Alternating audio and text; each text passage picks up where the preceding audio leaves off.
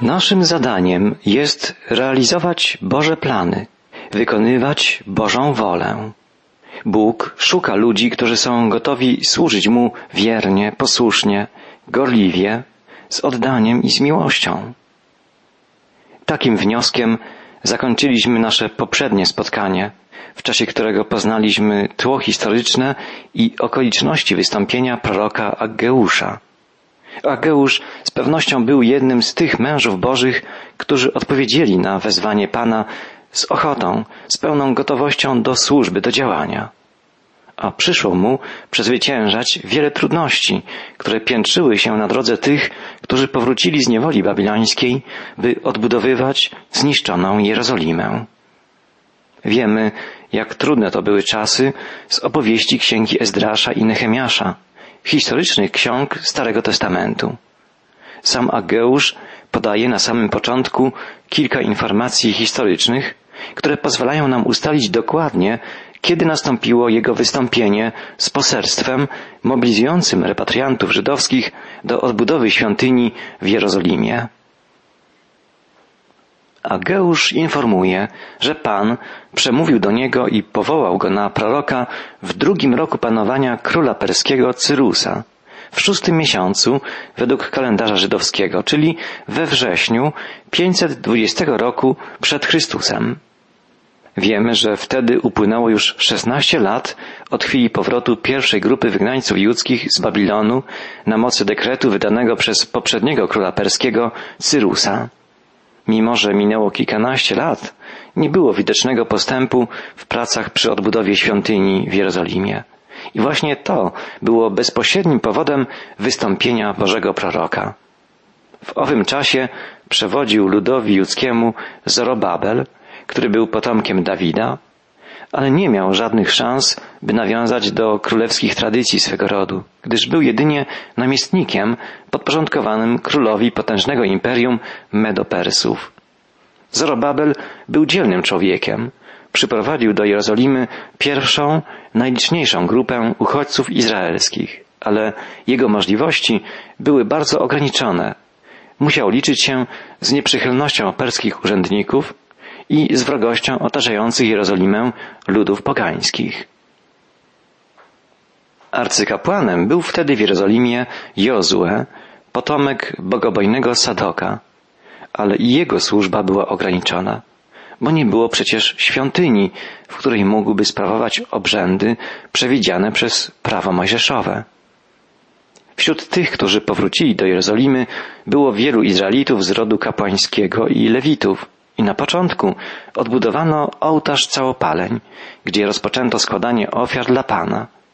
Ale potem, po pojawieniu się przeciwności, w tym wrogich reakcji ze strony perskich oficjeli i otaczających Jerozolimę ludów, sprzeciwiających się odbudowie świątyni, zaprzestano prac i zajęto się odbudową swoich własnych domów. Przeciwko temu zaniechaniu, prywacie, opieszałości, braku odwagi i gorliwości wystąpił prorok Ageusz. Owszem, Ageusz znał wszystkie obiektywne przeszkody, wiedział o wrogich sąsiadach Jerozolimy, o nieprzychylnym stosunku perskich urzędników kontrolujących wszystkie posunięcia Izraelitów. Ale prorok znał także moc Pana i wiedział, że jest to Jego wolą, by świątynia jerozolimska została odbudowana. Ageusz wezwał więc swoich rodaków, by niezależnie od wielkich przeciwności i obiektywnych trudności podjęli jednak decyzję szybkiego odbudowania świątyni pańskiej.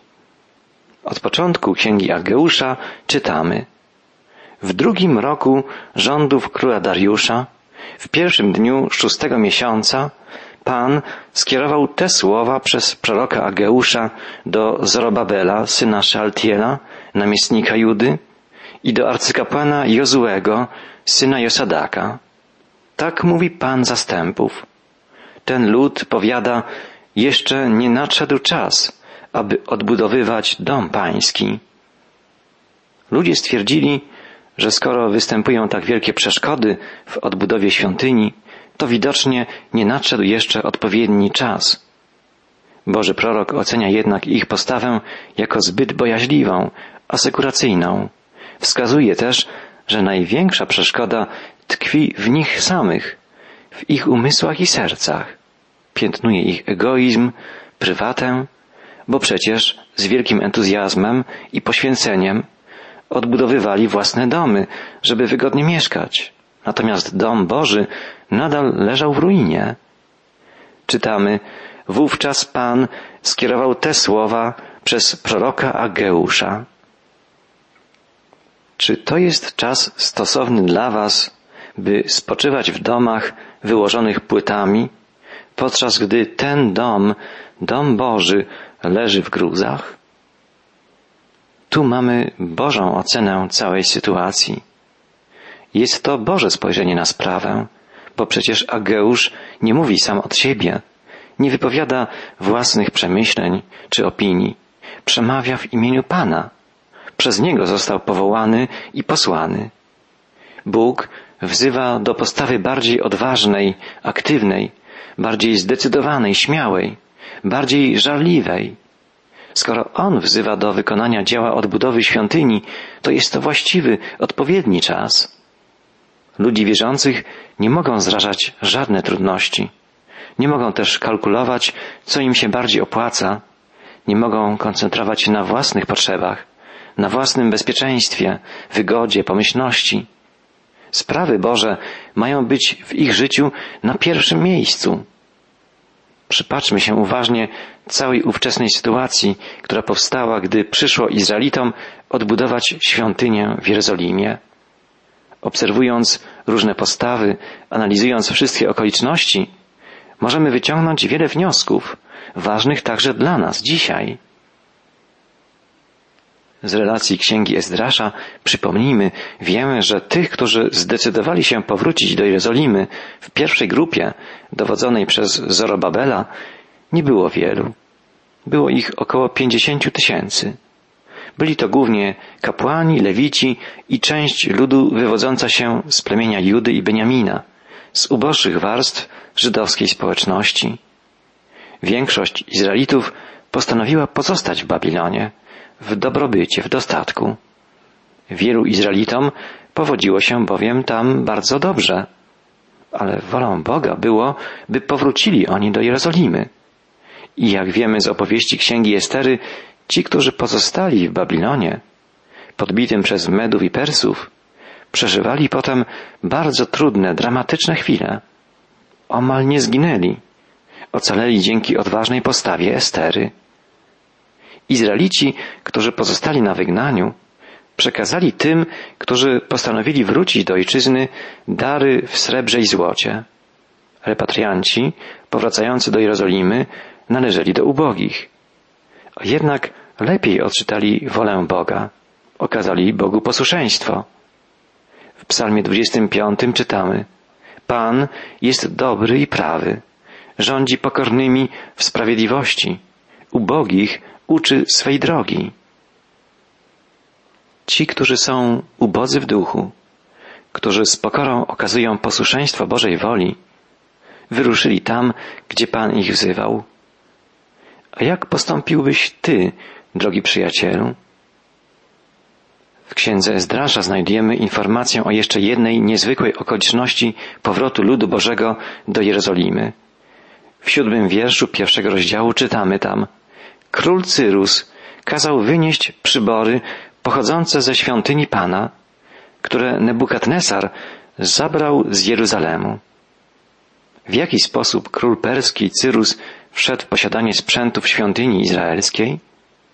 Otóż Nebukadnesar, król Babilonii, burząc świątynię jerozolimską, zabrał wszystkie drogocenne sprzęty ze sobą. Gdy Babilonia została podbita przez Medów i Persów, sprzęty świątynne znalazły się w rękach perskich przywódców. W księdze Daniela znajdujemy opis tego wydarzenia. W piątym rozdziale księgi Daniela czytamy Król Baltazar urządził dla swoich możnowładców w liczbie tysiąca wielką ucztę i pił wino wobec tysiąca osób. Gdy zasmakował winie, rozkazał Baltazar przynieść srebrne i złote naczynia, które jego ojciec Nebukadnesar zabrał ze świątyni w Jerozolimie, aby mogli z nich pić król oraz jego możnowładcy, jego żony i nałożnice. Przyniesiono więc złote i srebrne naczynia zabrane ze świątyni w Jerozolimie. Pili z nich król, jego możnowładcy, jego żony i nałożnice. Pijąc wino, wychwalali bożków złotych i srebrnych, miedzianych żelaznych, drewnianych i kamiennych. Jeszcze tej samej nocy król Baltazar został zabity, a władzę przejął król Medów i Persów Dariusz. Gdy królem perskim został Cyrus, sprzęty ze świątyni jerozolimskiej znalazły się w jego rękach. Kiedy nastał czas powrotu Izraelitów do ojczyzny, Cyrus przekazał te naczynia kapłanom i lewitom powracającym do Jerozolimy. Sprzęty świątynne, wykonane ze złota i srebra, przedstawiały wielką wartość. Powróciły do Jerozolimy, żeby znaleźć się w nowej, odbudowanej świątyni Pana. Widzimy więc, że jeśli chodzi o sprawy materialne, o zabezpieczenie finansowe, nie było wielkich problemów, gdyż ubożsi Izraelici, którzy powrócili do Jerozolimy, mieli po pierwsze do dyspozycji dary złożone przez zamożniejszych rodaków, którzy zdecydowali się pozostać w Babilonie. Odzyskano również drogocenne sprzęty świątynne. Zabezpieczenie materialne, sprawy finansowe nie są jednak najistotniejsze, gdy chodzi o Bożą sprawę. Ważniejsza jest postawa serc i umysłów ludzi wierzących. Tak jest i dzisiaj. O kondycji Kościoła nie decydują okazałe budynki czy dobre finanse, ale duchowy stan ludzi, którzy tworzą prawdziwą, żywą świątynię żywego Boga. Zwróćmy uwagę, że wśród ludzi, którzy powrócili z niewoli babilońskiej do Jerozolimy, początkowo było sporo entuzjazmu i rozpoczęto niemal zaraz od początku pracę przy odbudowie fundamentów świątyni. A przede wszystkim odbudowano ołtarz, na którym można było składać ofiary całopalne dla Pana. Dowiadujemy się o tym z księgi Ezdrasza, gdzie czytamy w trzecim rozdziale Jozue, syn Josadaka i bracia jego kapłani oraz Zorobabel, syn Szealtiela i bracia jego przystąpili do zbudowania ołtarza Boga Izraelskiego, aby na nim złożyć całopalenia, tak jak przepisano w prawie Mojżesza, męża Bożego. Bardzo istotne jest w tej informacji to, że zaczęto stosować się do prawa spisanego przez Mojżesza i rozpoczęto budowę ołtarza. Gdy zwrócono się w stronę Bożego Słowa i za autorytet uznano Pismo Święte, nie było wątpliwości, co trzeba robić i wszyscy kapłani z Jozuem na czele oraz świeccy pod kierunkiem Zerobabela zgodnie współpracowali, mając jeden cel. Dla nas jest tu zawarta ważna wskazówka. Często nasze działania są nieskuteczne, dlatego że mamy różne pomysły. Chcemy realizować swoje własne plany. Powinniśmy natomiast szukać woli Boga. Powinniśmy realizować Jego plany. Dlatego tak ważne jest, żebyśmy poznawali i rozważali Boże Słowo zawarte w Biblii. Pismo Święte jest źródłem, z którego możemy czerpać wiedzę i inspirację do właściwego, zgodnego z Bożą wolą działania. Nie jest tak bardzo istotne, co każdy z nas ma do powiedzenia na dany temat. Najbardziej istotne jest to, co mówi o danym problemie żywy Bóg. Wsłuchujmy się w Jego słowa i postępujmy zgodnie z Jego wolą. Czytamy dalej o tych, którzy rozpoczęli odbudowę świątyni.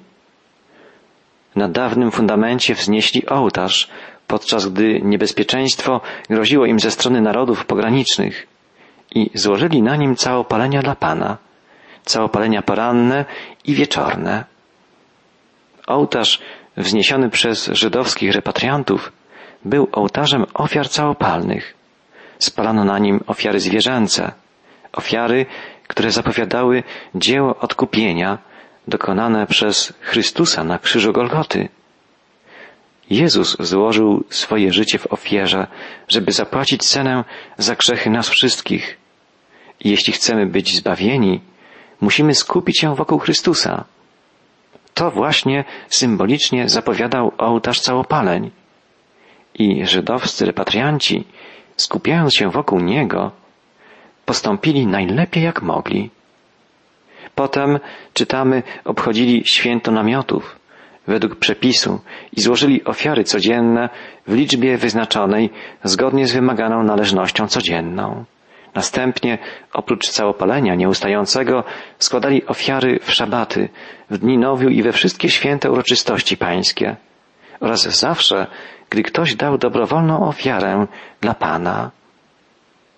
Serca tych ludzi zwróciły się ku Bogu, oddawali Mu cześć, składali ofiary całopalne na odbudowanym ołtarzu.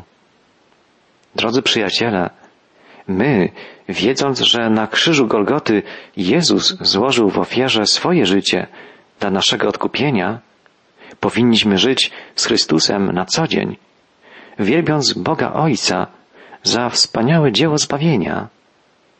Izraelici, którzy powrócili z niewoli babilońskiej do Jerozolimy, otwarli swoje serca dla Bożego Słowa i zaczęli postępować zgodnie z Bożym prawem, zapisanym dla nich przez Mojżesza. Wznieśli ołtarz, składali na nim ofiary całopalne, oddawali cześć Bogu, wielbili Go, a potem rozpoczęli odbudowę fundamentów nowej świątyni jeruzalemskiej.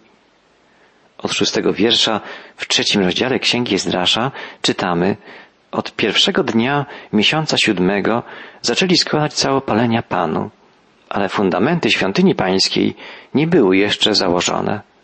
Dali więc pieniędzy kamieniarzom i cieślom oraz żywności, napoju i oliwy Sydończykom i Tryjczykom, by sprowadzili drzewo cedrowe z Libanu morzem do Jafy na mocy pozwolenia udzielonego im przez Cyrusa, króla perskiego.